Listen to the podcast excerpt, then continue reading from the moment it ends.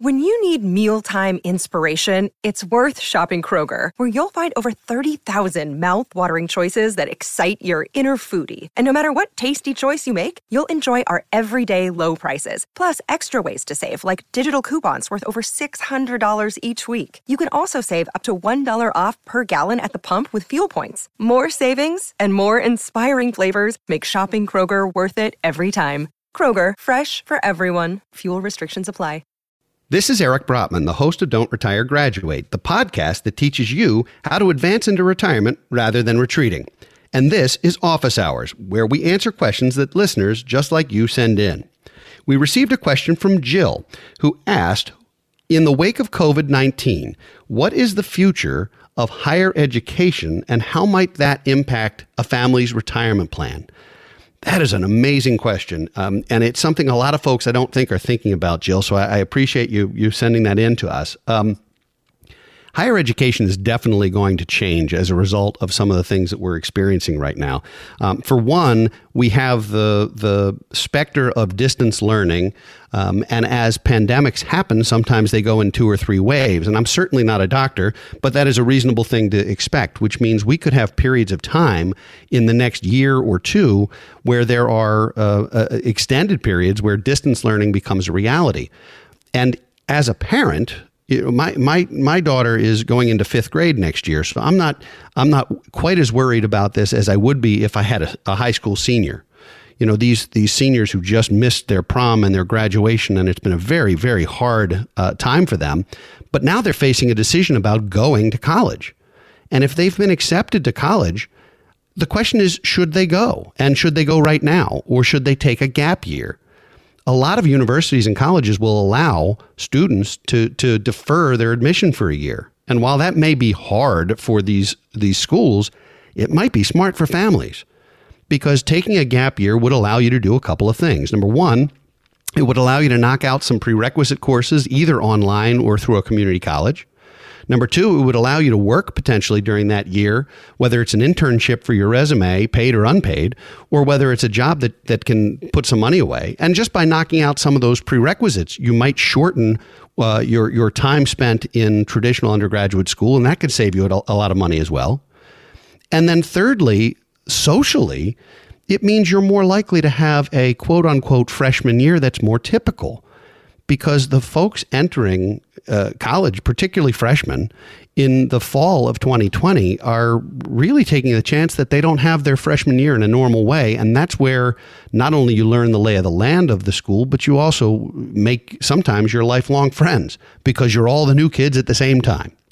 So it's this is time just currently in the short run to think about whether it makes sense to be a freshman in September of 2020.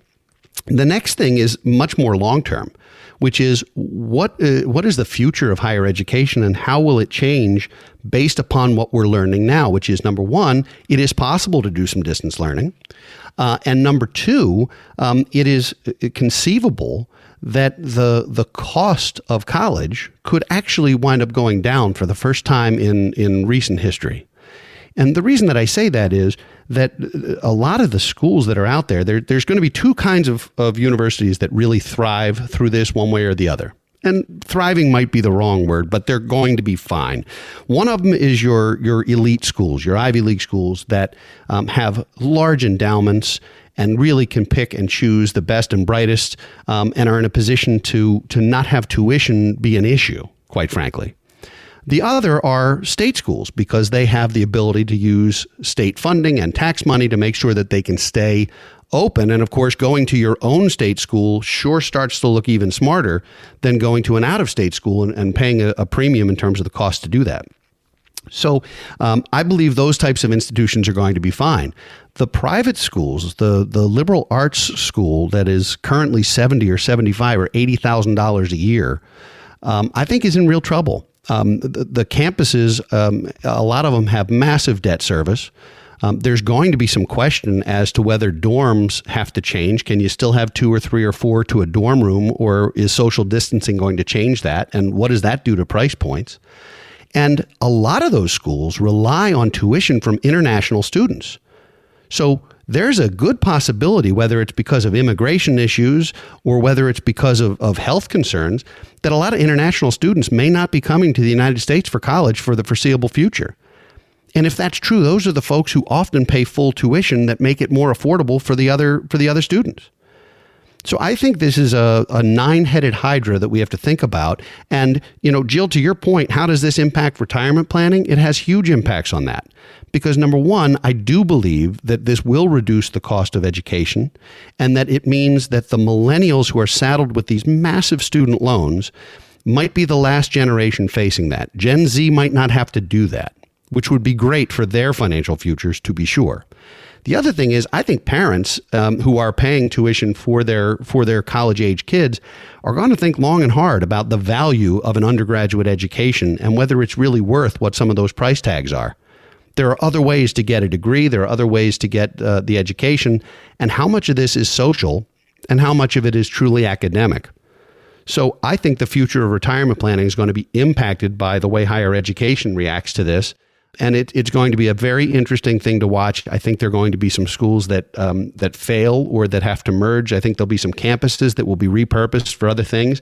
Um, I, quite frankly, I think some of these campuses could be used for, for over 55 communities or, or senior living because number one, that's where the population's headed. And number two, all of the resources exist, whether they be athletic or academic or professional or housing or dining so I, I, think it's going to be real interesting what happens in the next five or so years in higher ed. Uh, and Jill, I thank you for the question. I, I, know I don't have a crystal ball, but those are just some thoughts. Um, and uh, I, naturally, I could be completely wrong. It happens. It happens sometimes.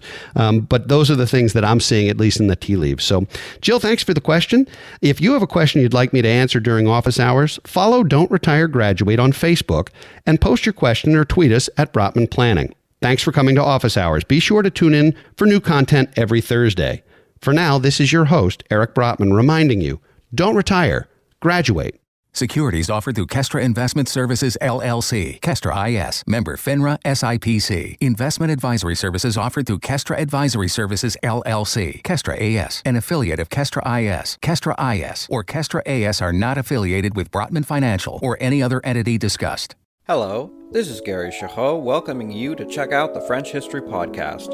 Our main show covers the history of France from the first humans until present. If you liked Mike Duncan's The History of Rome and wanted a similar program covering the land of beauty, culture, and love, we are exactly that. We also host world renowned scholars who have delivered guest episodes on their specialties, including 18th century pirates revolutionary booksellers in 20th century Paris, the special friendship between the Marquis de Lafayette and Thomas Jefferson, and numerous others. Learn what you love and listen to the French History Podcast today.